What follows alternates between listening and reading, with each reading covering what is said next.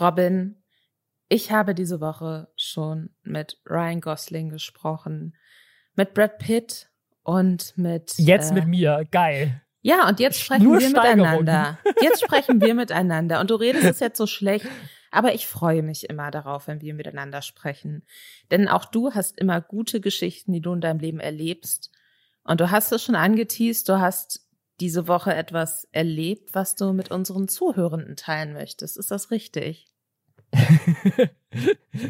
ich ich, ich habe ja jetzt schon zwei Jahre in Folge so ein Video gemacht, wo ich alle Placements annehme. Das ist eine Idee, die ursprünglich mal in diesem Podcast entstanden ist, dass man auf all diese komischen E-Mail-Anfragen, die man bekommt, einfach antwortet und sagt, ja, mache ich.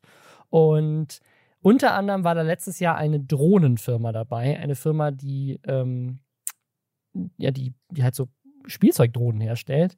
Und die waren schon in der E-Mail-Kommunikation unglaublich lieb. Also einfach unglaublich lieb, aber halt, so wie das immer ist, halt in unglaublich gebrochenem Deutsch, ähm, offensichtlich mit Google Translate einfach aus Chinesisch übersetzt.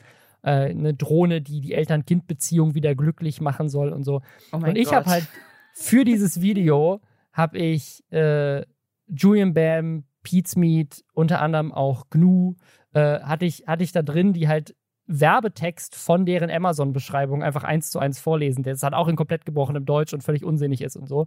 Und, aber ich hatte quasi das, das teuerste Influencer-Placement der Geschichte, habe ich für diese Drohnenfirma rangeholt. Für umsonst. Nur dafür, dass sie mir diese Drohne geschickt haben. Und seitdem lieben die mich. Weil sie halt, ich, ich weiß noch nicht, ob das so, also ob sie es verstanden haben oder ob es so in der Translation äh, verloren gegangen ist, dass das ein Gag ist. Also, dass ich mich ja so ein bisschen, ehrlich gesagt, auch über sie lustig mache. Aber offensichtlich hat es ihnen was gebracht, weil ich keine Ahnung, vielleicht haben auch tatsächlich Leute die Drohne gekauft, weil so scheiße ist sie jetzt auch nicht. Ähm, äh, auf jeden Fall haben die mir jetzt, ich habe so, ein, hab so ein Paketzettel bekommen und ich wusste nicht, was das für ein Paket ist, wurde in der Filiale abgegeben, bin ich in die Filiale gegangen, habe es auch auf Instagram gepostet. Ähm, und was ist das für ein Paket? Und dann stand da einfach so handgeschrieben, so eine Notiz drauf, so Liebe richtig cool GmbH, so auf Englisch. Äh, ähm, wir wollten uns nochmal bei euch bedanken ähm, für, für, für, das, für das tolle Video. Ähm, dein Freund David. Und dann ist das halt einfach dieser, dieser David von dieser chinesischen Firma, der uns so ein, so ein edles Paket mit chinesischem Tee, echter chinesischer Tee aus China in so einer Packung, wo alles nur auf Chinesisch und so geschickt hat. Als Dankeschön, so aus China, weil wir dieses Video gemacht haben für sie. Oh, ich hoffe, so sie lieb. finden niemals raus, dass du dich eigentlich über sie lustig ja. gemacht hast. Das würde mir das Herz brechen. Ja, vielleicht ein bisschen es ist für, mich auch sehr schlecht, aber ich werde auf jeden Fall, weißt du, was mein Ziel jetzt ist? Ich kann das jetzt hier schon spoilern, ihr wisst das dann alle schon. Okay. In alle Placements 3 oder in alle Placements 4 oder 5 oder sowas ist mein Ziel, Chinesisch gelernt zu haben und nach China zu fliegen und die in der Fabrik zu besuchen und da mit denen einen Werbespot aus der Fabrik zu drehen. ich, ich, hoffe, ich hoffe, David hat nicht irgendwie Dreck am Stecken. Ja, ich hoffe, er ist wirklich. Da komme ich, ich stelle mir die ganzen Drohnen mit Kinderhänden gefertigt. Ich, ich stelle so. ihn mir als älteren freundlichen Mann vor, der es geschafft hat, mit einer Drohne die Beziehung zu seinen Kindern zu heilen und deswegen wollte, dass er auch anderen Eltern das ermöglichen kann. So stelle ich mir das vor und ich möchte nicht, dass meine Vorstellung von der Realität getrübt wird. Ja. Denn die ist oft genug, hart genug Außer für dich, Robin, weil du nächste Woche im Urlaub bist, weswegen wir den Podcast nicht aufnehmen können. Ja, das ist, äh, ihr müsst jetzt diese Woche könnt ihr noch Podcast hören und nächste Woche ist dann eine Woche Pause. Wir hoffen, es passiert nichts oder es hoffentlich passiert sehr viel, dann können wir das nachholen. Dann haben wir eine sehr lange Folge, wenn ich wieder da bin. Aber falls euch in der Zwischenzeit langweilig ist und ihr sagt, ich vermisse aber diese Influencer und ich vermisse vor allem Lisa, dann könnt ihr euch das neue Buch das Lisa geschrieben hat, mit GNU, durchlesen. Das ist nämlich jetzt verfügbar. Das gibt es jetzt im Handel und ihr könnt es kaufen. Hashtag Werbung. Genau, ich habe äh, zusammen mit Gnu, der Streamerin, YouTuberin, die hier auch schon mal zu Gast war vor längerem im Podcast, ein Buch geschrieben, so wie sie so groß geworden ist, was sie für Probleme hatte auch. Ich glaube, dass da sehr viel drin ist, was man auch auf sein eigenes Leben anwenden kann. Und es geht natürlich dann auch so ein bisschen um so YouTube-Streamer interner und so. Bisschen mhm. Gossip. Es ist, ich, ich finde es schon, ich, ich fand es auch sehr interessant. Ich habe sehr, sehr viel mit ihr gesprochen in der Zeit, wo ich das Buch mit ihr geschrieben habe. Und äh, sie hat da einiges erzählt, was ich äh, sehr aufschlussreich fand. Ähm, das Buch heißt, du schaffst das nicht, und das nicht ist aber durchgestrichen, äh, weil nur hat es ja offensichtlich geschafft, kann man so sagen. Ähm, genau, und das gibt's ab jetzt. Und äh, wenn ihr Lust habt, das zu lesen und mir danach Feedback dazu zu geben, wie ihr das fandet, dann freue ich mich sehr. Aber wir reden jetzt über andere Sachen. Wir hören jetzt auf über uns. Wir reden jetzt, wir geben jetzt Feedback, ungefragt. Wir geben jetzt Feedback anderen Influencern. Die anderen, ungefragtes Feedback an Influencer, die Scheiße gebaut haben. Das ist das Motto von den Nessern-Schwestern. Herzlich willkommen. Wir sind Lisa Ludwig, Journalistin und Buchautorin und ich, Robin Blase, ein Influencer. Und wir lästern hier jeden Samstag mit euch gemeinsam darüber, was in der letzten Woche Influencer alles für Mist gebaut haben, was sonst so in der Internetwelt passiert ist, wo haben sich Leute auf Twitter aufgeregt, was war der krass virale Reddit-Thread. Hier erfahrt ihr es zuerst und wir steigen direkt ein mit Themen. Unter anderem gibt es ein Update zum Klimansland und Finn Kliman. Es gibt ein Update zu dem Beef zwischen Offen und Ehrlich und Rezo. Es gibt ein Update, ganz, ganz kleines Update, zu dem Song Layla oder Laila. Ich sage immer Layla, aber er heißt eigentlich Laila, weil nur das reimt sich auf geiler. Es gibt eine mega spannende News und zwar ist der Bundespräsident Steinmeier, der Patenonkel von Bushidos Kindern geworden. Äh, eine nicht wirklich echt nicht so schöne News. Äh, ein YouTuber, ein sehr, sehr bekannter YouTuber und Streamer, ist in zwei Fällen der Vergewaltigung schuldig gesprochen und ganz viele YouTube- und Streamer-Kollegen mussten sich da jetzt distanzieren. Einer Influencerin wurden Handtaschen geklaut im Wert von 60.000 Euro und ein Influencer ist Fußballstar geworden und das hat jetzt dafür gesorgt, dass ein Hertha BSC-Spiel abgebrochen werden musste, weil so viele Fans das Spielfeld gestürmt haben. Das und mehr jetzt sofort. Wir haben nämlich keinen Werbepartner, wir haben schon Werbung gemacht. Kauft das Buch von Gnu und Lisa. So, äh, Finn Kliman ist raus. Er ist raus. Äh, das, das ist die News diese Woche. Falls ihr es nicht mitbekommen habt, mini kurze Zusammenfassung. Finn Kliman, da gab es einen großen Skandal, hat das äh, ZDF-Magazin aufgedeckt ähm, mit Masken und noch so ein paar anderen Sachen. Und daraufhin hat er eine Entschuldigung gemacht, ähm, hat sich ein bisschen zurückgezogen, hat noch eine zweite Entschuldigung gemacht, hat sich noch mehr zurückgezogen.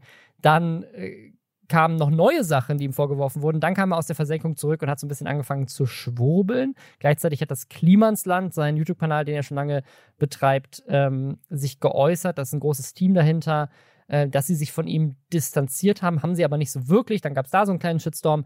Und das Skurrile an dieser ganzen Sache ist, dass eigentlich nach seiner ersten Entschuldigung alles so auf einem ganz guten Weg war und das Klimansland sich eigentlich auch gut von ihm hätte distanzieren können, es aber dann nicht so wirklich gemacht haben. Dann kam diese seltsame Story von ihm und das hat irgendwie alles nochmal aufgekratzt. Und wir in diesem Podcast und nicht nur wir, auch viele andere, haben sich dann gedacht so, hä, Finn Kliman, zieh dich doch einfach zurück du schadest deinem Team doch jetzt gerade, die hier quasi ja einfach davon abhängig sind, dass sie in einer Firma arbeiten, die deinen Namen ganz groß fett draußen am Eingangstor stehen hat, nämlich das Klimansland. Es wäre doch sehr effektiv, ähm, dich und auch dein Investment da rein und die Leute, die da arbeiten, zu schützen, indem du dich jetzt davon distanzierst und, und auch das Team äh, entlastest, indem du sagst, ja, ich bin erstmal raus. Und das hat er aber nicht gemacht. Und das Klimastand hat sich auch nicht von ihm distanziert, hat sich dann sogar nochmal in einem zweiten Video, was wir in dem Podcast, glaube ich, gar nicht mehr gesprochen haben, das dann nach ihrem Distanzierungsvideo kam, nochmal auf seine Seite gestellt. Und damit war irgendwie klar, okay, so, das Thema ist durch, es ist ganz klar, Klimastand und Kliman gehören zusammen und das ist ja auch okay, das ist deren Entscheidung, aber Leute werden halt dementsprechend vielleicht Entscheidungen treffen, dass sie deren Videos nicht mehr gucken wollen, dass sie da nicht mehr hingehen. Sponsoren werden vielleicht eine härtere Zeit haben, die zu supporten. Das war alles klar und das ist ja auch okay, wenn das deren Business-Entscheidung ist ist deren Business. Können sie machen. So, was aber jetzt so seltsam ist, es kam jetzt die News, am 15. Juli wurde ein neuer Eintrag im Handelsregister gemacht.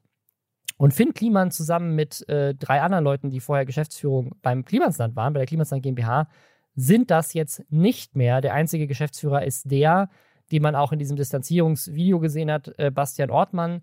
Ähm, der ist jetzt der alleinige Chef. Und I don't get it.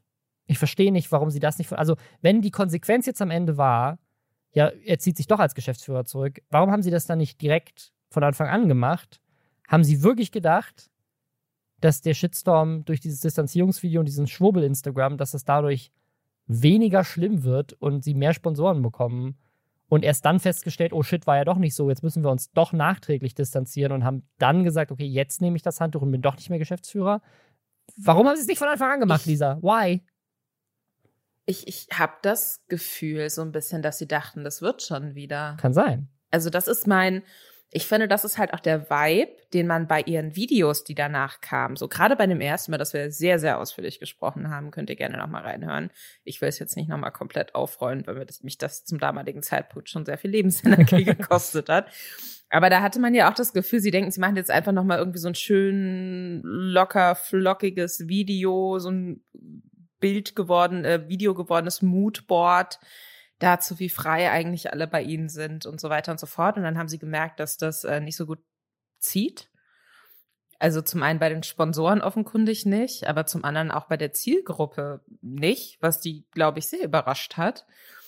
Und ich glaube auch, und darüber hatten wir auch schon gesprochen, dass dieser äh, Insta-Story Ausraster von Finn Kliman, ähm, dass der so nicht abgesprochen war mhm. und äh, dass der die dann noch mal ein ganzes Stück weiter runtergerissen hat und dass das jetzt irgendwie ein bisschen so eine Verzweiflungstat wahrscheinlich ist, um dann zumindest den Sponsoren irgendwas hinhalten können, um sagen zu können, so hey, guck mal, ist jetzt vielleicht, wir, wir können jetzt hier wieder raus und jetzt haben wir mhm. hier diese Distanzierung und nur weil ihr uns Geld gebt, gibt ihr jetzt Finn Kliman vielleicht kein Geld mehr. Inwiefern der, er da jetzt noch weiter drin hängt. Er ist noch Gesellschafter, glaube ich. Er ist nur als Geschäftsführer rausgenommen worden. Genau, das ist halt so ein bisschen so undurchsichtig. Ich weiß nicht, ob das so ein, man sagt Feigenblatt, ne? Wenn man sich so sich so unzureichend so was vorhält, um was verdecken zu wollen, aber eigentlich ändert man nicht groß was. Ähm, ich habe das Gefühl, das ist jetzt einfach so ein Move aus Verzweiflung heraus. Ähm, bin ich mal gespannt. Glaubst du, sie ändern ihren Namen? Dadurch, dass, also das, die Frage ist halt auch, äh, da, sie haben sich ja so ein bisschen in der Ecke gedrängt, dadurch, dass sie halt auch in diesem zweiten Video nochmal so am Anfang so eine Texttafel eingeblendet haben, wo sie sagen so, nö, das bleibt alles so, wie es ist. Ähm, habe ich das Gefühl, wenn sie es jetzt doch machen, dann wirkt das so ein bisschen rückgratslos. Ich weiß es nicht. Also am Ende des Tages ist die Namensänderung ja auch wirklich einfach nur ähm, eine Möglichkeit, sozusagen dann einen Schlussstrich drunter zu ziehen und zu sagen, hey, guck mal, wir positionieren uns jetzt neu als das Team und die Idee.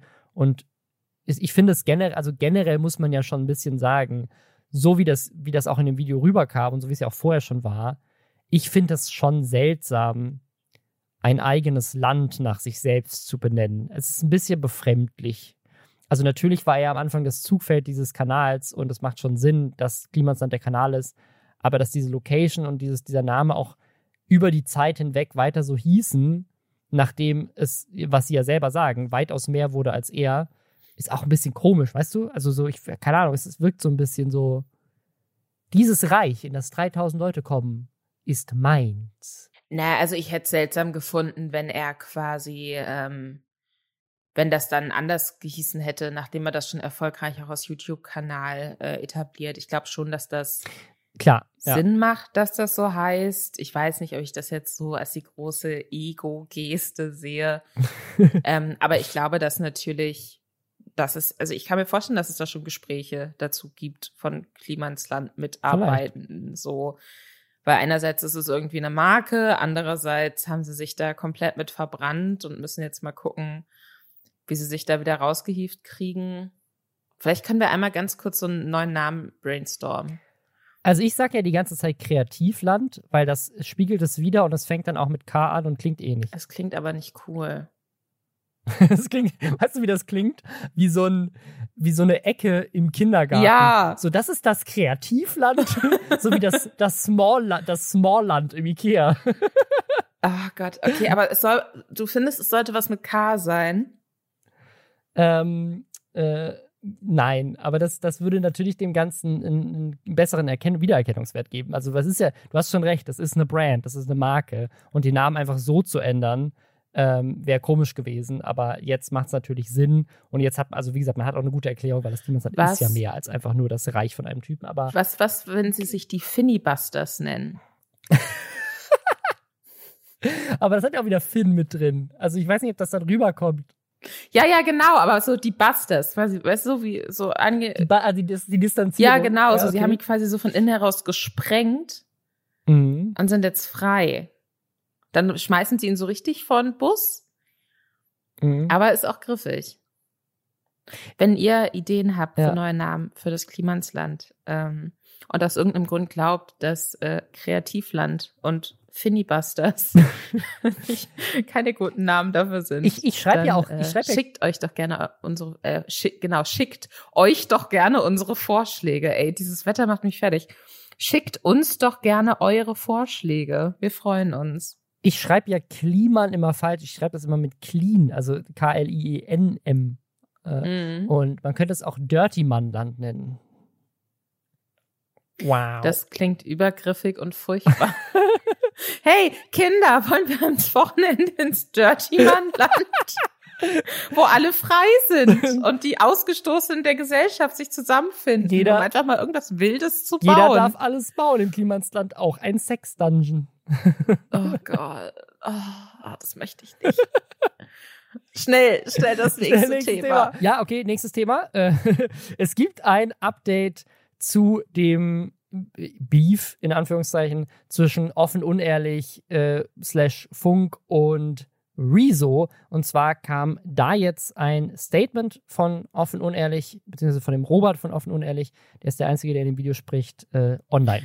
Genau, es sind 15 Minuten insgesamt. Er geht auf jeden einzelnen Vorwurf von Rezo und der Community, äh, finde ich, auch sehr ausführlich ein, muss ich sagen. Ja. Gibt einige Dinge zu, dass sie sich da im Endeffekt eigentlich vielleicht auch so ein bisschen haben zu verleiten lassen, ähm, ein Video zu machen, obwohl sie eigentlich wussten, dass sie gar nicht so viel haben und dass sie da gar nicht so groß was aufdecken können äh, haben da wohl intern auch viele Gespräche geführt. Ähm, es gibt einige Dinge, wo sie auch sagen, nee, da sehen wir uns im Recht bei dieser ähm, Sache mit dem Videomaterial zum Beispiel, dass man das eben nicht nach einem Interview komplett schicken muss an die interviewte Person. Dazu haben sie dann auch mit Journalistik, Prof, Journalistik, oh Gott, Journal, sagt ihr Journalistik oder sagt ihr Journalismus? Ich weiß es nicht mehr, aber ich glaube, beides ist richtig. äh, mit äh, Professoren und Professorinnen gesprochen und sich dann nochmal beraten lassen. Und äh, das, was wir letzte Woche auch schon gesagt hatten, dass es eigentlich nicht die Regel ist, dass man sowas macht, äh, haben die dann auch von den WissenschaftlerInnen so vermittelt bekommen. Und äh, ne, also er sagt nicht, ja, wir sind an allem schuld, Rezo hat in allem recht, sondern stellt so ein paar Sachen klar, gibt noch mal ein bisschen Kontext. Es ist insgesamt aber extrem versöhnlich, was natürlich auf der einen Seite irgendwie, glaube ich, für uns beide ganz schön ist, Robin, weil wir mögen ja Rezo Ja. und wir mögen offen und ehrlich. Das, genau, das ist das, was ich, was ich wollte. Es gab, es gab kein, es gab kein Im- Dance Battle, wie du das gefol- äh, aber Ja, das macht mich, das ist das andere, das ist die andere Seite der Medaille, das macht mich sehr traurig. ich hatte ja beim letzten Mal gesagt, so, als, ich fühle mich so zwischen den Stühlen, als wäre ich so ähm, das, das Kind von den sich scheidenden Eltern. Ähm, das ist so ein bisschen so, meine Eltern waren jetzt bei der Paartherapie und haben sich jetzt wieder lieb. Ähm, ja, also ich, ich, ich würde euch empfehlen, guckt euch das Statement an, weil sie machen am Ende auch nochmal so ein paar neue Punkte auf, ähm, die jetzt bei Rezo noch gar nicht Thema waren, beziehungsweise die sie auch an, an Rezo so ein bisschen zurückkritisieren. Ähm, also wenn man einfach von beiden das Bild haben will, weil das Ding ist halt, das Rezo-Video hat 1,8 Millionen Views, stand jetzt, plus Reactions dazu. Ich schätze mal, dass das offen unendlich Video bei weitem nicht so viele Views haben wird. Also ich würde euch empfehlen, guckt es euch an ähm, und macht euch ein Bild. Und das, das Interessante, und da bin ich jetzt gespannt drauf, viel von den Punkten am Ende von dem offenen Video drehen sich um More Nutrition. Und sie haben in dem ersten Video auch gesagt, dass sie dazu noch ein Video machen. Das ist ein sehr großer äh, Partner von Rezo. Und ich bin mal gespannt, ob das Video noch kommt. Ich auch. Weil das könnte das nochmal neu aufreißen. Das möchte ich nicht. Also heißt jetzt nicht, dass sie deswegen ihren Journalismus nicht machen sollten, aber ich möchte nicht, dass es nochmal Streit gibt. Habt Breakdance Battle. Breakdance Battle. Vielleicht auch zu Laila. Ja, das, das war auch ein Update. Weißt du, ich muss, dir, ich muss dir eine Nachricht vorlesen, die wir auf Instagram bekommen haben. Folgt uns auf Oh, Instagram. bitte. Folgt dem Lester Schwestern-Account auf Instagram. Als ihr anfingt, schlecht über den Song Laila zu reden, musste ich abschalten. Ich bin enttäuscht. Fand euch eigentlich ganz cool, aber das ist zu viel. Hashtag Free Laila. ich, ich, ich, glaube, er hat zu früh abgeschaltet, weil wir haben gar nicht schlecht über den Song geredet. Wir haben ehrlich gesagt gesagt. Ich habe sehr schlecht über hast, den Song okay, geredet. Ich habe gesagt, ich möchte, dass der geredet. verboten wird. Ich habe gesagt, ich möchte, dass der verboten wird, weil ich ihn für schlecht halte. Aber musikalisch schlecht, nicht wegen, wegen dem Ja, genau.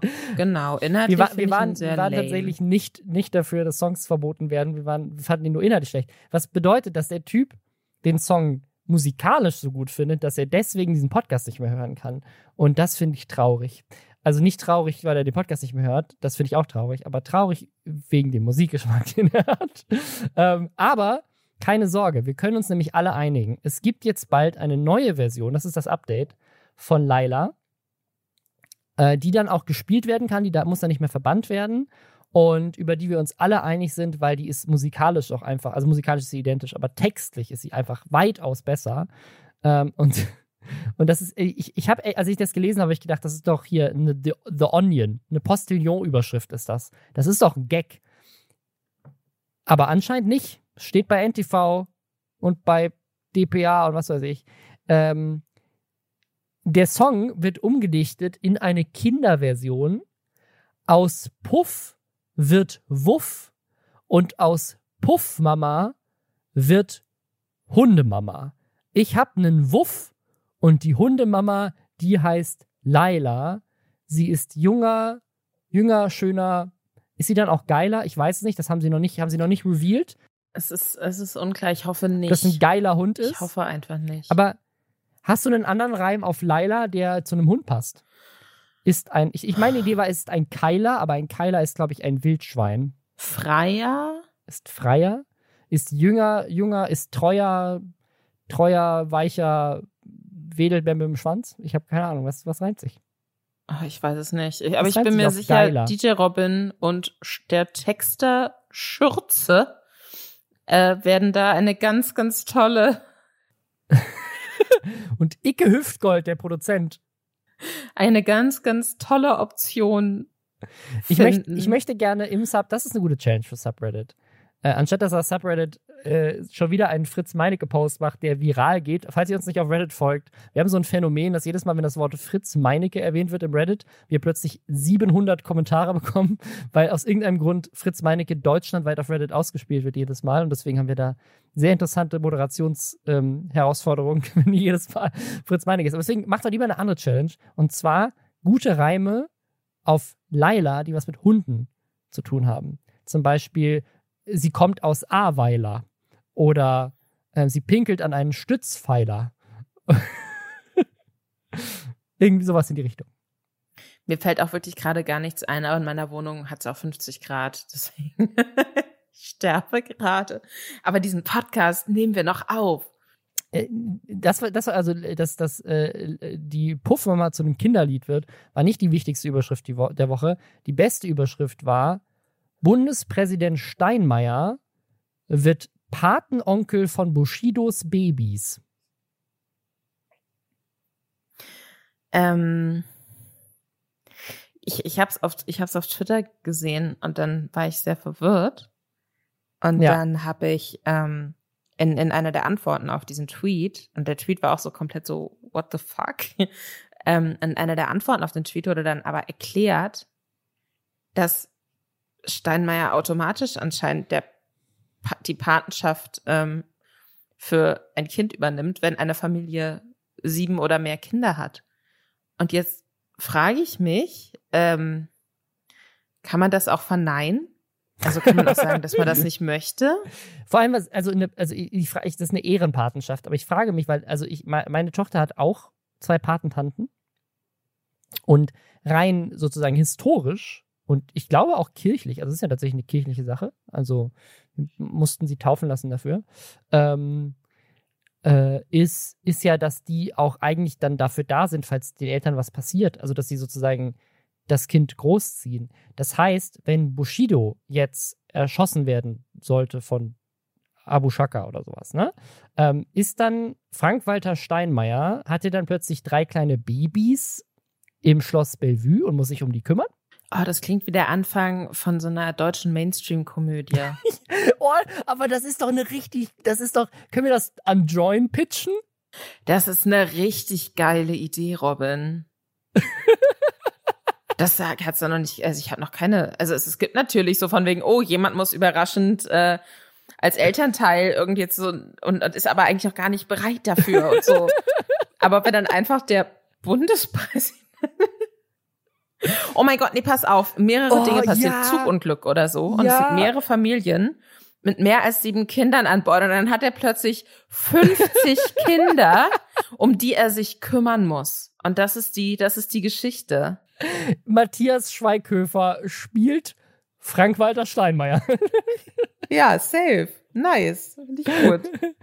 äh, mega gut. Ja, aber also das, mich überrascht, dass das so ein Ding ist und mich überrascht es auch, dass Bushido sieben Kinder hat, das wusste ich auch nicht. Und der Trick, das ist, das ist ein Megatrick. So kriegst du easy Partnerschaft, Ehrenpartnerschaft für drei deiner Kinder. Ähm, der hat einfach Drillinge bekommen und ich glaube, er hatte vorher nur vier Kinder. Ja, seine Frau, seine Frau hat die Drillinge bekommen. Seine Frau, seine, seine Frau. Also ich, das ist eine Wahnsinnsleistung, würde ich sagen, Mega, drei Kinder auf einmal auf, auf die Welt Fall. zu bringen. Deswegen Hast Ehre, wem Ehre gebührt. Anna Maria, herzlichen Glückwunsch. Äh, aber die hatten vorher vier Kinder, glaube ich. Das heißt, dadurch, dass das siebte Kind ein Drilling war, haben alle drei Kinder die ihren Partnerschaft bekommen. Das ist mal ein Trick. Stimmt. Ach, ich, ich sehe, ich sehe Frank-Walter Steinmeier mit so einem Drillingsbuggy so durch Berlin Tiergarten ziehen. Ich bin so ein bisschen enttäuscht, weil es gab auch so ein Instagram-Foto von Bushido, dass äh, Frank-Walter Steinmeier als, als Patenonkel dieser Kinder nicht persönlich da war, sondern tatsächlich hat die Bezirksbürgermeisterin dann diese Urkunden überreicht. Also es gibt leider kein Foto von Frank-Walter Steinmeier mit drei Babys auf dem Arm neben Bushido. Das, das hätte ich geil gewesen. Kann das jemand photoshoppen? Kann jemand, pass auf, Bitte. okay, noch, noch eine Challenge. Komm, noch eine Challenge. Dann, dann, habt ihr, dann habt ihr keine Zeit mehr auf die Fritz Meinecke Post zu antworten. Deswegen noch eine Challenge.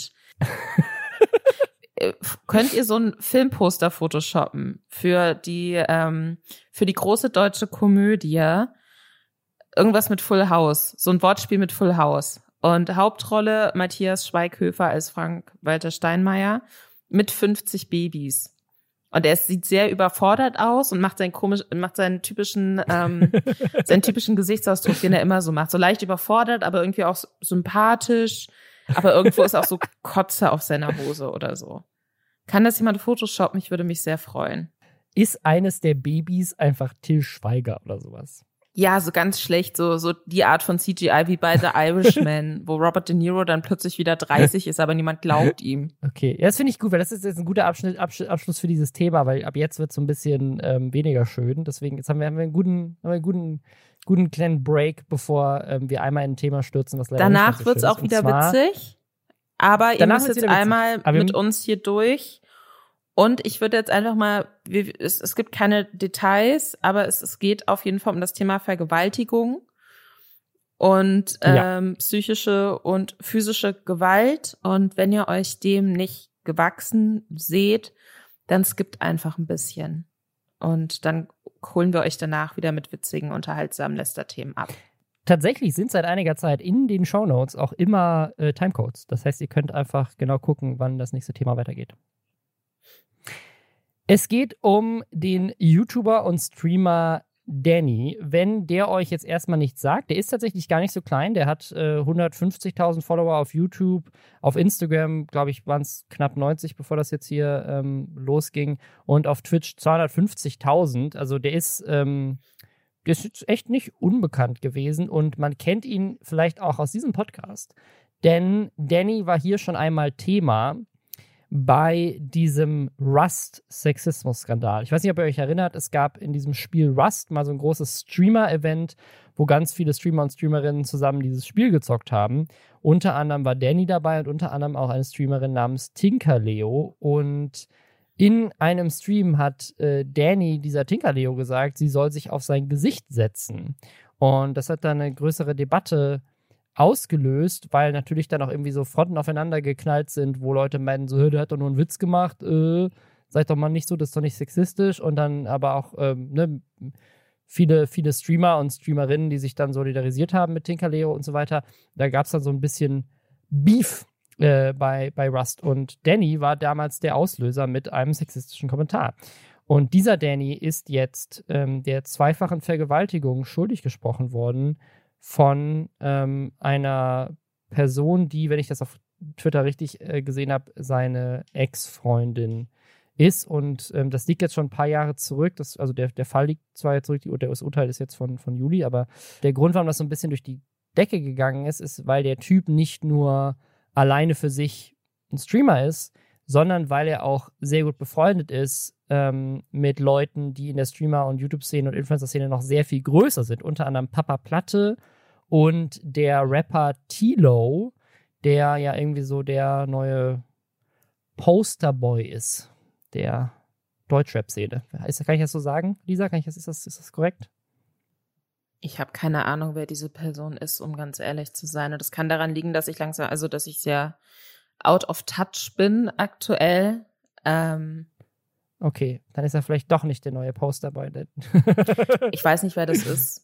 Ich muss sagen, ich hatte von diesem Danny. Äh, Soll ich ihn dir beschreiben? Ja, bitte beschreib ihn mir. Ich habe ich hab so einen lustigen Tweet gesehen äh, gestern. Und zwar ist das irgendein so Artikel, wo irgendjemand, äh, das, das ist schon ein alter Artikel, wo irgendjemand irgendwas zu Eminem schreibt und dann The Real Slim Shady ins Deutsche übersetzt. Als der echte dünne, äh, was war, was, was war Shady? Der echte dünne. Der verschlagene Dünne oder sowas. Warte mal, ich hatte das, glaube ich, den Tweet hatte ich auch gesehen. Ja. Und ich hatte den retweetet, weil der mir sehr, sehr gut gefallen hat. Ein Moment, ein Moment, ein Moment. Vielleicht habe ich ihn bei dir Der echt schlanke, zwielichtige. der echt schlanke, zwielichtige. Und ich finde, der echt schlanke, zwielichtige, das passt so auf Tilo. Das ist so ein super bleicher, dürrer Typ mit ganz vielen Face-Tattoos. Äh, und sie, also, mich erinnert er auch so ein bisschen an Tuddle, der ja auch so viele Gesichtstattoos hat mhm. und auch so Cloud-Rap Cloud -Rap gemacht hat. So ein bisschen und der auch kürzlich geheiratet hat, oder? Ja, stimmt. Herzlichen Glückwunsch an dieser Stelle. ja, herzlichen Glückwunsch. Genau, und Tilo ist, glaube ich, auch in den, in, bei Ju, Julian Bam Songs aus der Bohne, ähm, war auch einer der Songs, glaube ich, von, von Tilo. Und da hat Julian Bam sich quasi als Tilo verkleidet.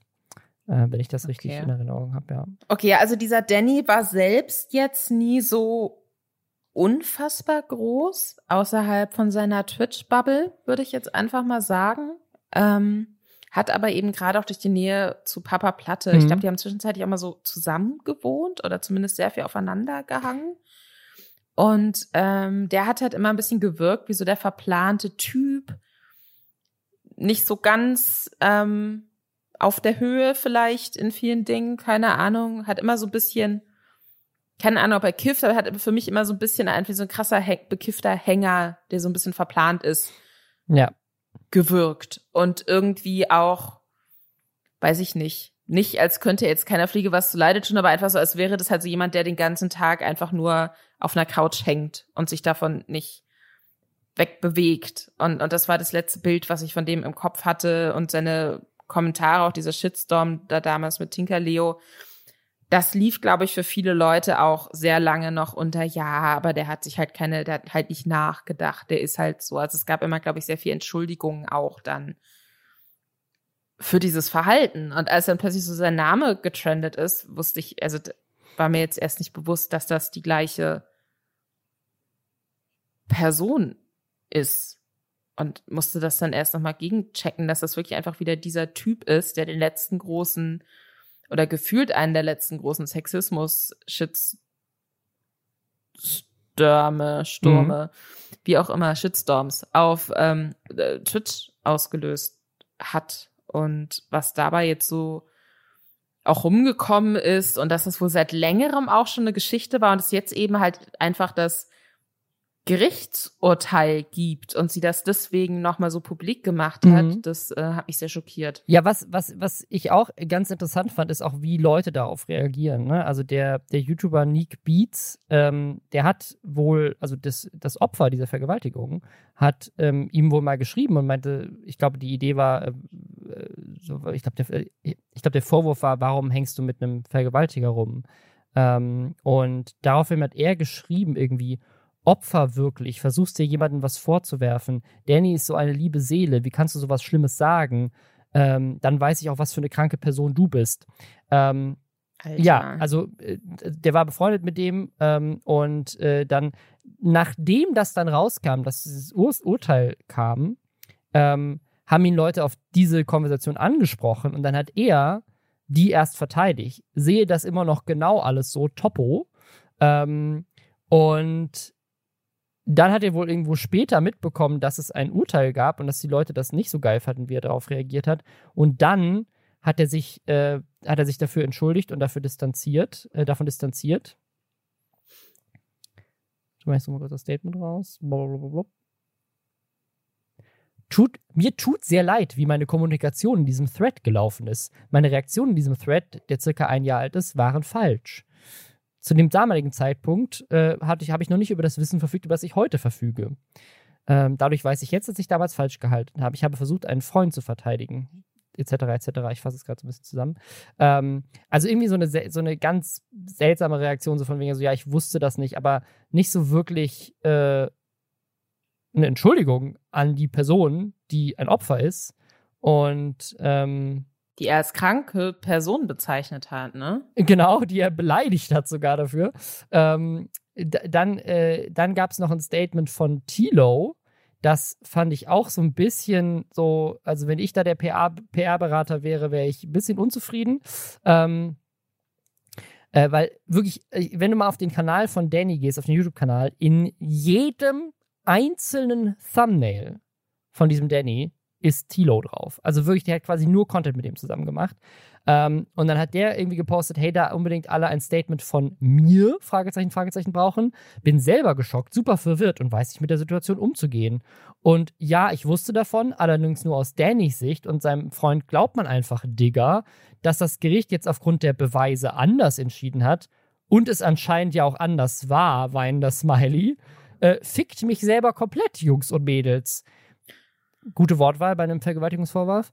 Die Danny Vlogs hören natürlich jetzt leider auf. Trauriges Smiley.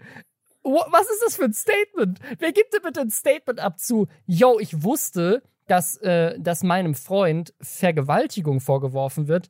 Aber das Traurigste an der ganzen Sache ist übrigens, dass es jetzt keine Vlogs mehr gibt, leider. Ich finde das total skurril. Also wie man sich so äußern kann, weil das für mich so ein bisschen, ich möchte da jetzt jemandem was unterstellen, aber halt so ein bisschen klingt, als hätte ihm jemand gesagt, du weißt schon, was das jetzt bedeutet. Und er war so, hä, nee, keine Ahnung.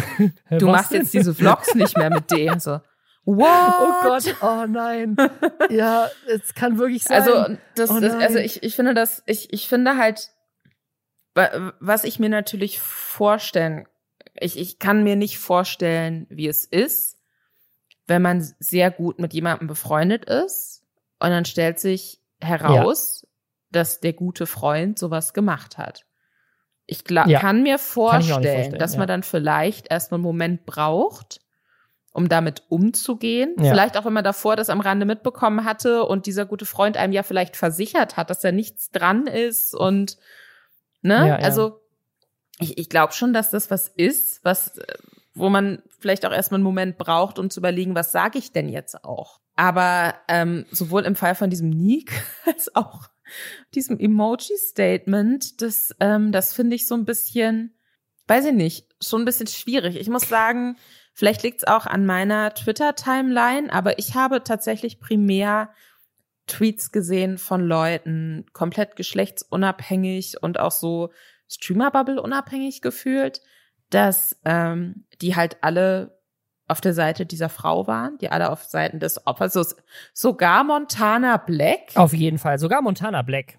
Montana Black hat einen guten Tweet ge gepostet. Also das äh, verdient auch mal eine Anerkennung. Und ähm, deswegen hatte ich auf den allerersten Blick so das Gefühl, ach, das ist ja jetzt ganz cool, da steht zumindest so, keine Ahnung, Content Creator Deutschland einmal so auf der richtigen Seite geschlossen.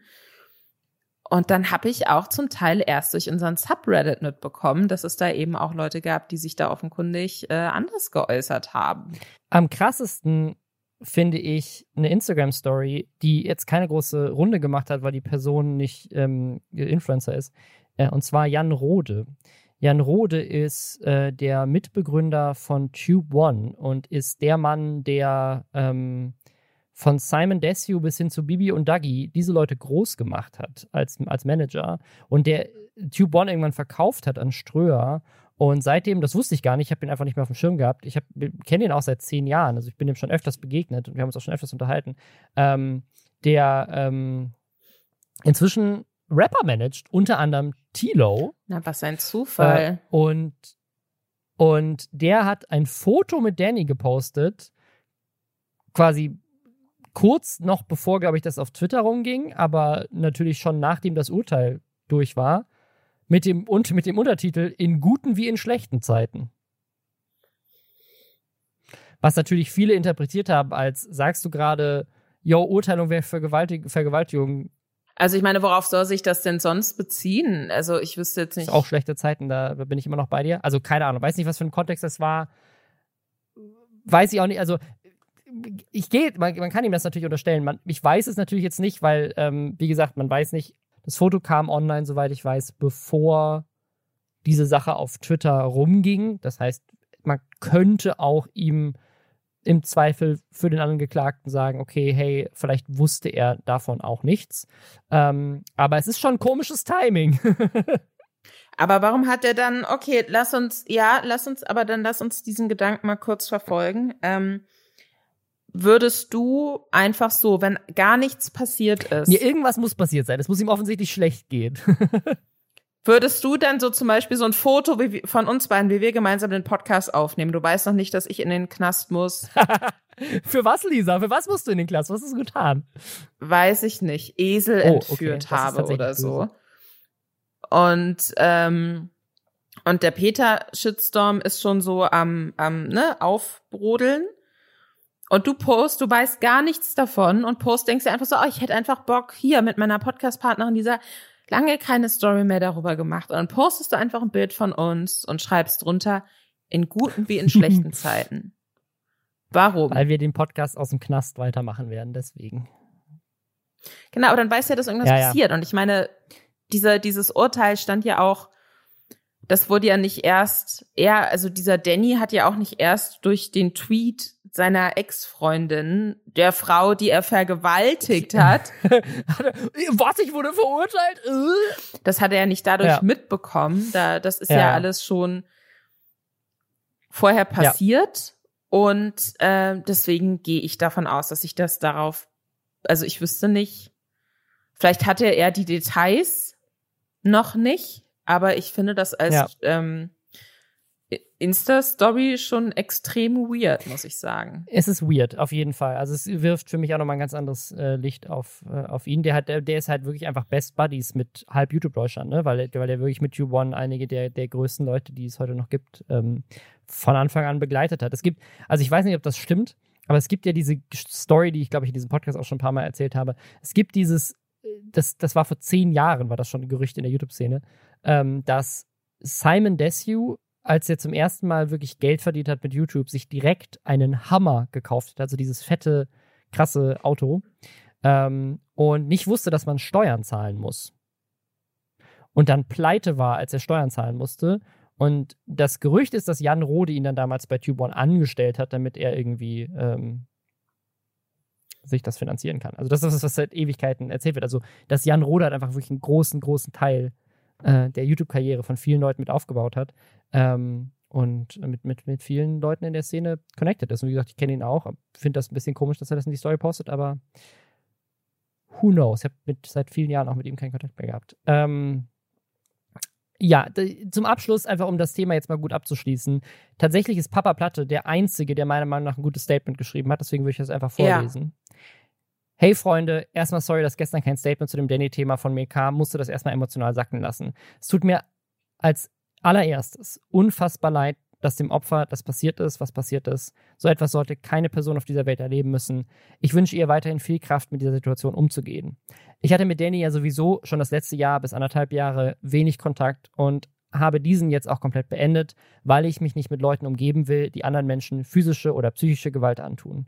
Außerdem habe ich unseren Song auf YouTube gelöscht und werde dies auch auf Spotify machen lassen. Vermutlich erwartet ihr ein längeres Statement von mir, aber ich bin genauso traurig wie ihr es seid. Mir fehlen echt die Worte. Falls ihr das jemand lesen sollte, der auch betroffen ist, findet ihr hier eine erste Anlaufstelle. 08000 116 016 hilfetelefon.de Kevin und dann ein kleines Herz-Emoji ähm, und ein Finger verkreuzt Emoji. Ja, fand ich, fand ich von all diesen Statements wirklich das Beste. Voll. Ähm, eine, eine. Und glaube ich auch das Einzige, was sich zu dem Opfer geäußert hat und das an das Opfer sich auch gewandt hat. Ähm, ja. Was, was ich noch so ein bisschen gesehen hatte, und da möchte ich jetzt nicht so ins Detail gehen, weil das war eine richtig krasse Geschichte, dass sich äh, offenkundig auch andere Opfer gemeldet haben oder so ihre Geschichte Mhm. so ein bisschen geteilt haben. Auch äh, eine Ex-Freundin von einem kleineren YouTuber, der mir jetzt so gar nichts gesagt hat, der auch eher so aus dem Gaming-Bereich kommt, wenn ich das richtig verstanden habe, und die dann auch so Nachrichten geteilt hat. Und da ging es dann um ganz konkrete Vorwürfe, auch wirklich was so psychische Misshandlungen auch anging. Ich kann mir vorstellen, dass es noch ein paar andere Geschichten gibt, ne? So wie es ja auch Mhm. unzählige Geschichten generell immer gibt, auch in so Beziehungskonstellationen, wenn eine Person ähm, deutlich mehr Geld und Fame hat und sich gerade auf so einem High befindet und denkt, sie kann jetzt alles machen. Ähm, und dann passieren eben auch immer wieder furchtbare Sachen. Ich kann mir vorstellen, dass diese Danny-Geschichte nicht die letzte sein wird. Mhm. Ich hoffe aber, dass es nicht so viele Geschichten gibt, wie ich mir vorstellen kann, dass es gibt in dem Bereich. Und jetzt geht's weiter mit Happy News. leider, ich habe keine andere Möglichkeit, da rüberzukommen. Wir müssen, wir, wir, wir, äh, wir machen noch was. Gut, Happy News ist jetzt natürlich auch, weiß ich nicht, für wen diese News jetzt happy ist. okay, es ist tatsächlich gar nicht so happy, weil es geht, geht um es einen geht um Diebstahl. einen Diebstahl. Das ist tatsächlich auch ziemlich scheiße. Aber ich, ich muss dir erstmal vorlesen, was, wie mir dieses Thema begegnet ist. Und zwar geht es um Peyton, Peyton R. Peyton R. ist äh, die Freundin von Luca. Also sie ist selber auch erfolgreiche Influencerin. Ich möchte nicht mal nur Leute anhand ihrer Boyfriends vorstellen, aber Luca ist halt einfach äh, sehr viel bekannter. Deswegen sie ist auch, auch, auch unter anderem, auch neben ihren ganzen eigenen Erfolgen, ist sie auch die Freundin von Laser Luca, aka Concrafter. Ähm, und äh, sie hat ein Video hochgeladen mit ihm zusammen. Ähm, das heißt, mir wurden 60.000 Euro geklaut. Da bin ich natürlich sofort hellhörig geworden. Das war auch in den Trends. Habe ich direkt draufgeklickt und mir zuerst mal die Beschreibung durchgelesen. Und da musste ich, da musste ich erst mal lachen. Weil die Beschrei Beschreibung ist folgende. Luca und ich waren von Samstag auf Sonntag in Hamburg unterwegs und haben meinen 2017er Audi A1 in Klammern weiß an der Adresse an der Alster 62 über Nacht geparkt. Am 16.07. um 21 Uhr bis zum 17.07. um 11 Uhr. In diesem Zeitraum wurde in mein Auto eingebrochen und dabei eine blaue Ikea-Tasche mit mindestens sieben Handtaschen entwendet. Dabei handelt es sich um Chanel Timeless Band, Louis Vuitton Pochette, grüne Jacquemus. ich habe keine Ahnung, wie man das ausspricht. Ich, ich, ich, spreche es einfach so dekadent aus wie möglich. Eine Gucci Dionysus, die rote Valentino, Prada Re-Edition 2005 und die Balenciaga Hourglass. Diese Taschen besitzen einen kumulierten Wiederverkaufswert von mehr als 60.000 Euro. Vor allem Wiederverkaufswert. Das heißt, sie sind die sind so viel gebraucht wert. Ne? Ähm, Ja, ähm, äh, Fun Fact, kleiner Fun Fact. Äh, ich hatte zwischenzeitlich mal so ganz kurz den Gedanken, so, es, gibt so eine Chanel-Tasche, die ich wunderschön finde und die ich mir niemals leisten kann. Und da dachte ich mir, vielleicht gibt es die ja irgendwo günstiger gebraucht. Und da verlangen Leute aber auch noch gebraucht 5000 Holy Euro shit. für. Also es ist komplett wahnsinnig. Also oft sind Taschen, die, die man auch gar nicht mehr aktuell kaufen kann, haben dann nochmal zusätzlichen Wert. Ähm, weil das eine bestimmte Edition war. Also deswegen 60.000 Euro klingt jetzt komplett überhöht und absurd, klingt aber auch extrem realistisch für mich, muss ich sagen. ich denk, also für mich klingt es auch realistisch. Ich hatte, ich hatte natürlich direkt zwei Fragen, und die werden jetzt werden dann in dem Video auch beantwortet, aber meine erste Reaktion war so, what? Also erstmal, warum hast du Handtaschen im Wert von 60.000 Euro? A. B. Warum hebst du die alle in deinem Auto auf? Und C. Warum hast du edle Handtaschen im Wert von 60.000 Euro und deine preferred method of Lagerung ist eine Ikea-Tüte? Das ist eine sehr gute Frage, ja. ähm, und äh, die beantwortet sie aber alle. Aber sie beantwortet es nicht so ganz. Also ich möchte sie nicht victim blamen, weil am Ende des Tages ist ihr was gestohlen worden. Das ist nicht geil. Und hoffentlich werden die Täter gefasst und sie kriegt, oder der Täter, die Täterin, äh, und sie kriegt die Handtaschen wieder zurück. Das wünsche ich ihr von ganzem Herzen. Aber ich habe trotzdem so ein paar Fragen. Ähm, und, und zwar, äh, erstmal dieses ganze Video, es ist wieder so lustig. warum ist das so bei diesen Videos? Machen die das absichtlich? Ich guck, wenn, wenn ihr keinen Bock habt, klickt, also das Video ist unten verlinkt in den Show Notes. Klickt einfach nur und guckt euch nur die erste Minute von diesem Video an. In dieser ersten Minute redet sie über diesen, ne, für sie natürlich auch sehr tragischen und, und sehr emotionalen Fall.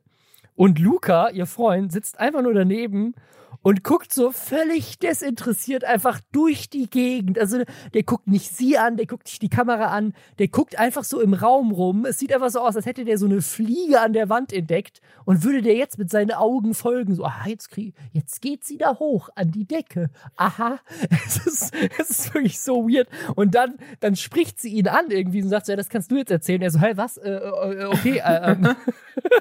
Es ist einfach so lustig. Naja, auf jeden Fall ist die Story folgende.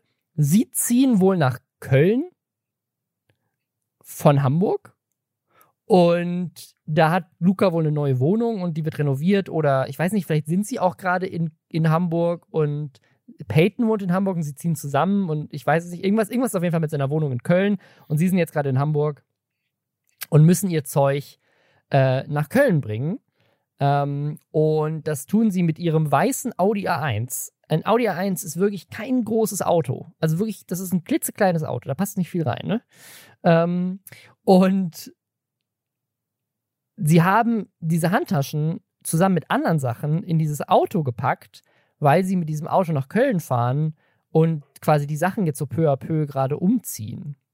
Und hatten tatsächlich auch nicht nur die Handtaschen jetzt irgendwie offen irgendwie sichtbar liegen, sondern da waren wohl noch andere Sachen drauf. Und was ich aber halt echt nicht verstehe, ist, wenn du umziehst, gerade mit einem kleinen Audi A1, in den irgendwie vier Ikea-Taschen maximal reinpassen, warum lässt du die Sachen dann nicht in der Wohnung, bis du tatsächlich nach Köln fährst, sondern warum denkst du so, boah, also die vier Ikea-Taschen, die räume ich jetzt, gerade mit 60.000 Euro Warenwert, räume ich jetzt schon mal in mein Auto, obwohl ich erst Tage später nach Köln fahre und fahre mit dem Auto dann noch durch die Stadt, geh abends trinken. Das ist der Grund, warum das Auto da stand, weil sie saufen gegangen sind und dann nicht mehr mit dem Auto zurückfahren konnten. Und dann hat sie es am nächsten Morgen abgeholt. Ähm, sie betonen in dem Video immer wieder, dass es eine gute Gegend ist, in der sie waren.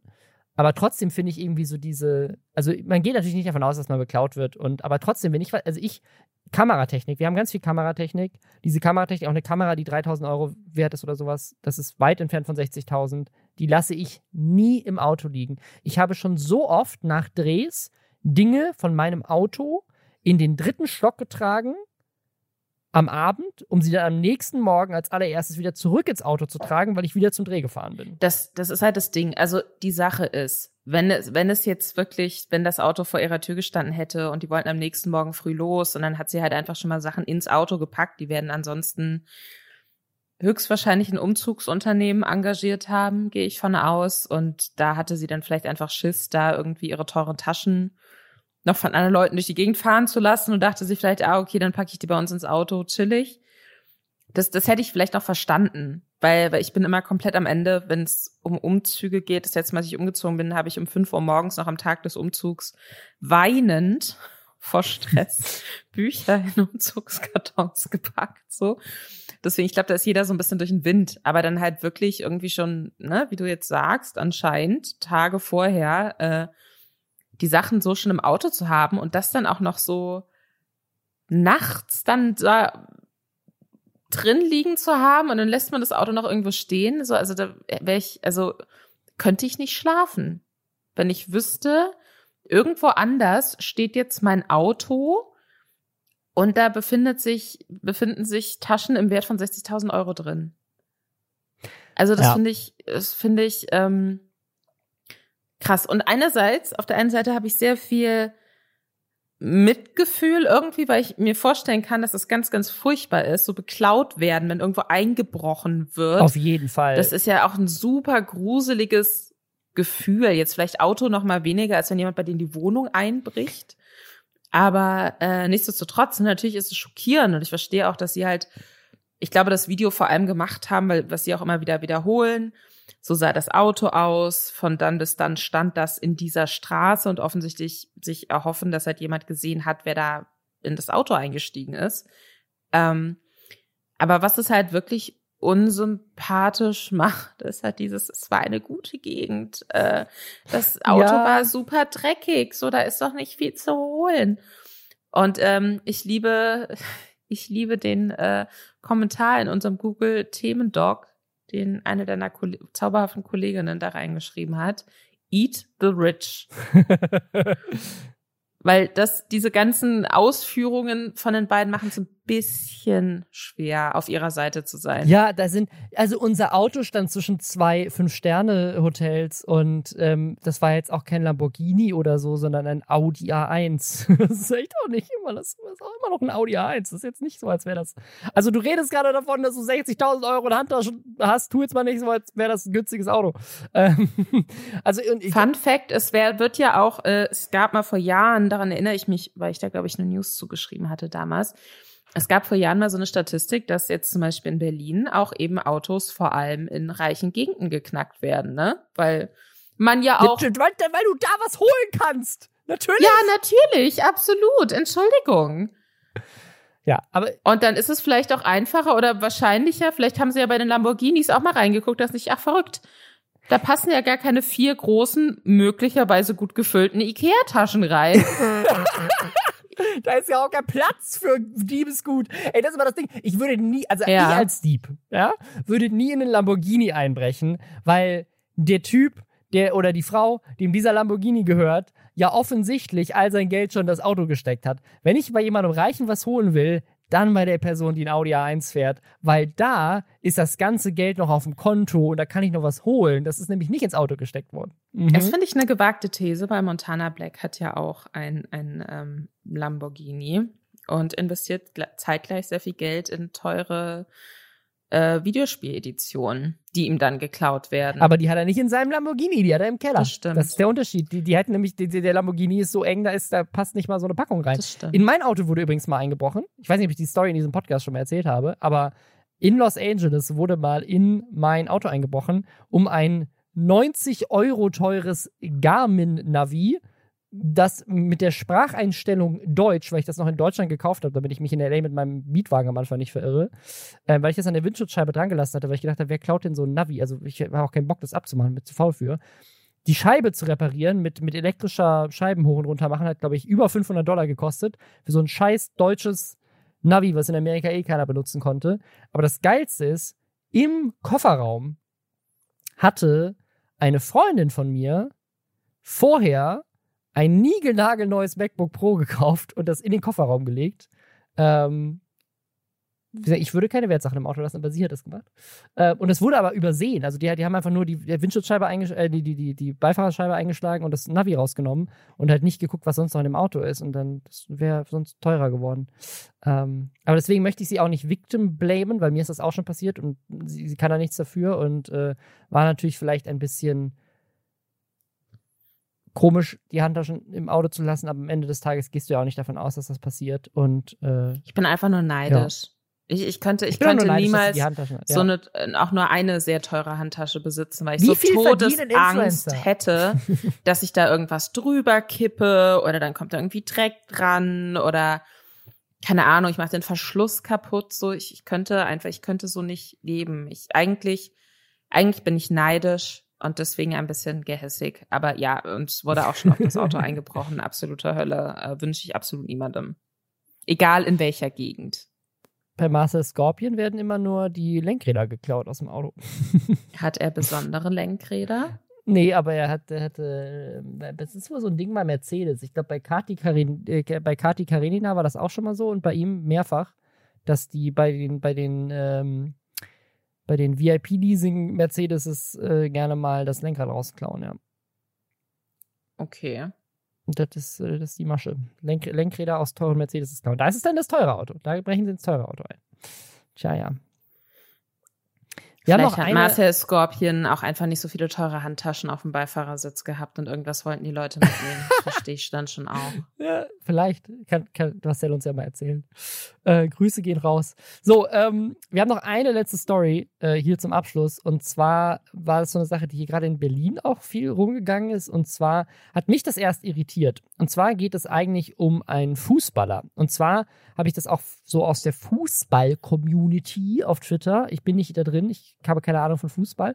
Ähm, aber ich gehe davon aus einfach, dass das Leute aus der Fußball-Community waren, die sich darüber aufgeregt haben, dass ähm, bei so einem Spiel von Hertha BSC die Fans von einem Spieler das Spielfeld gestürmt haben, um Selfies mit ihm zu machen und Autogramme zu bekommen. Und da gibt es auch ein Video von, da rennen einfach ganz, ganz viele Leute aufs, aufs Spielfeld und ganz viele kreischende Kids. Und da haben sich dann eine Menge Leute darüber aufgeregt und meinten so, ja, ist ja, also sind einfach Kinder, die da drauf rennen, ja, ist ja typisch hier, ähm, dieser, dieser Typ hat ja auch nur Kiddie-Fans so. Und dann dachte ich so, hä?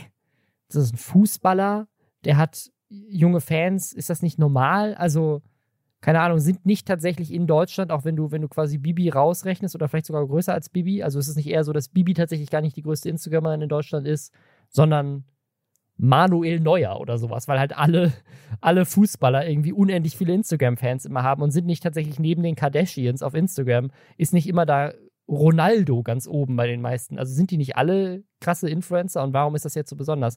Und dann stellt sich raus, und das hatte ich überhaupt nicht auf dem Schirm, das ist tatsächlich ein Influencer. Also da ist, das ist andersrum. Das ist kein Fußballer, der viele Fans hat, sondern das ist ein YouTuber, der auch Fußball spielt. Und zwar ist das ähm, dieser Typ von diesem Kanal Jinder Uis, oder ich weiß nicht, ich weiß ehrlich gesagt nicht, wie man seinen Nachnamen ausspricht, aber ähm, der, der uns auch schon öfters begegnet ist und der, glaube ich, auch in diesem Podcast schon mal Thema war, weil wir den in den Trends gesehen haben und ich wussten, was das ist, so Familienvlogging-Zeug. Der hat 1,2 Millionen Abonnenten auf YouTube und 1,6 Millionen äh, auf TikTok und 1,6 Millionen nochmal auf Instagram. Seine Frau sogar 1,7 Millionen auf Instagram. Riesig. Riesig. Und der spielt jetzt bei Hertha BSC, aber in der, also in der zweiten Mannschaft. Und ist da wohl hingewechselt aus irgendwie so der Dritt, Dritt oder Viertliga. Also er ist jetzt nicht, ähm, er ist jetzt auch noch nicht Profifußballer, ne? Also. Was ich mich frage ist, ist das vielleicht gerade in, für niedrigere Fußballligen ähm, ein guter Weg? Weißt du, die Spieler auch so dazu zu ermutigen, vielleicht ein bisschen mehr auf Insta zu machen und so. Vielleicht ist es ein guter Weg, um auch so Drittmannschaften oder so Zweitligisten und so nochmal so richtig spannend zu machen, auch für eine junge Zielgruppe.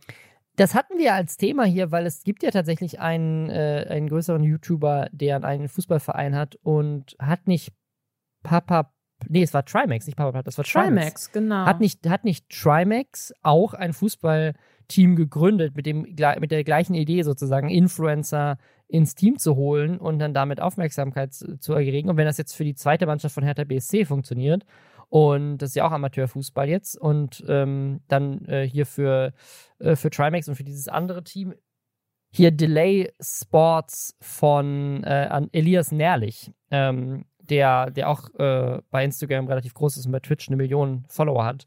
Ähm, also es gibt ja wirklich jetzt, also da, damit tatsächlich gerade drei Fußballvereine, von denen ich weiß, dass da Influencer was mit zu tun haben.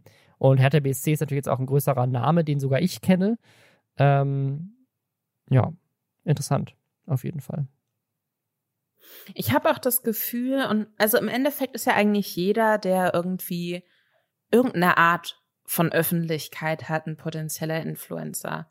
Und wir sprechen hier im Podcast natürlich immer so über das klassische Bild der Content Creator im Endeffekt.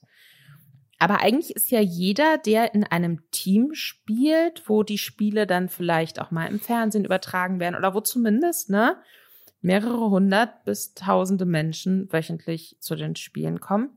Eigentlich ist ja jeder von denen Influencer, so, weil jeder von denen hat ja eine gewisse Öffentlichkeit und Fans, so gesehenermaßen aus. Vielleicht müssen wir in Zukunft einfach nochmal unseren Scope erweitern. Ja, vielleicht. Vielleicht müssen wir auch einfach irgendeine Art Sportteam gründen. Das hatten wir, glaube ich, beim letzten Mal schon gesagt. Aber, aber dann, aber nicht Fußball dann. Ich habe das Gefühl, das ist so ein bisschen, überlaufen. Man muss irgendwie so eine Sportart finden, wo noch nicht so viel ist. Ich muss an dieser Stelle, wir können ja noch so eine lustige Einschätzung geben, weil ähm, der Kollege, der uns das hier zusammengefasst hat, Arne, Arne ist äh, Journalist und äh, ich weiß nicht, ob, ob, er sich selber auch Sportjournalist nennen würde, aber er hat zumindest im Sportresort als Journalist gearbeitet ähm, bevor er zu uns gekommen ist. Und der hat hier zusammengefasst, ich, Arne, glaube, Hertha BSC will den gebürtigen Kreuzberger, der im Wedding aufgewachsen ist, als eine Art Role Model für junge Berlinerinnen aufbauen, damit Hertha weiterhin präsent und cool bleibt. Grund, Hertha BSC wollte mit Investorengeld zum Big City Club werden und wieder international spielen, hat aber am Ende nur Geld rausgepulvert und nichts erreicht. Vor zwei, wenn Hertha-Fans das jetzt hören, die mögen das gar nicht. Äh, vor zwei Jahren ist der kleine Lokalrivale Union Berlin aufgestiegen und hat Hertha zweimal hinter sich gelassen. Das kratzt am Hertha selbst Selbstverständnis, die Nummer eins in Berlin zu sein. Aha. Also hier für euch auch noch eine, eine das ist äh, eine meiner, meiner Lieblingsrubriken bei Reply All, äh, ein Podcast, den es leider nicht mehr gibt. Äh, Sports, Sports, Sports, wo Internet-Nerds ähm, von ihrem Chef äh, Sportthemen erklärt bekommen. Das war jetzt das. Also ich sag mal so, wir über machen uns jetzt einfach Gedanken. Ja. Bis in zwei Wochen, wenn wir zurückkommen, welche Art, welche Art von Sportteam wir uns vorstellen könnten.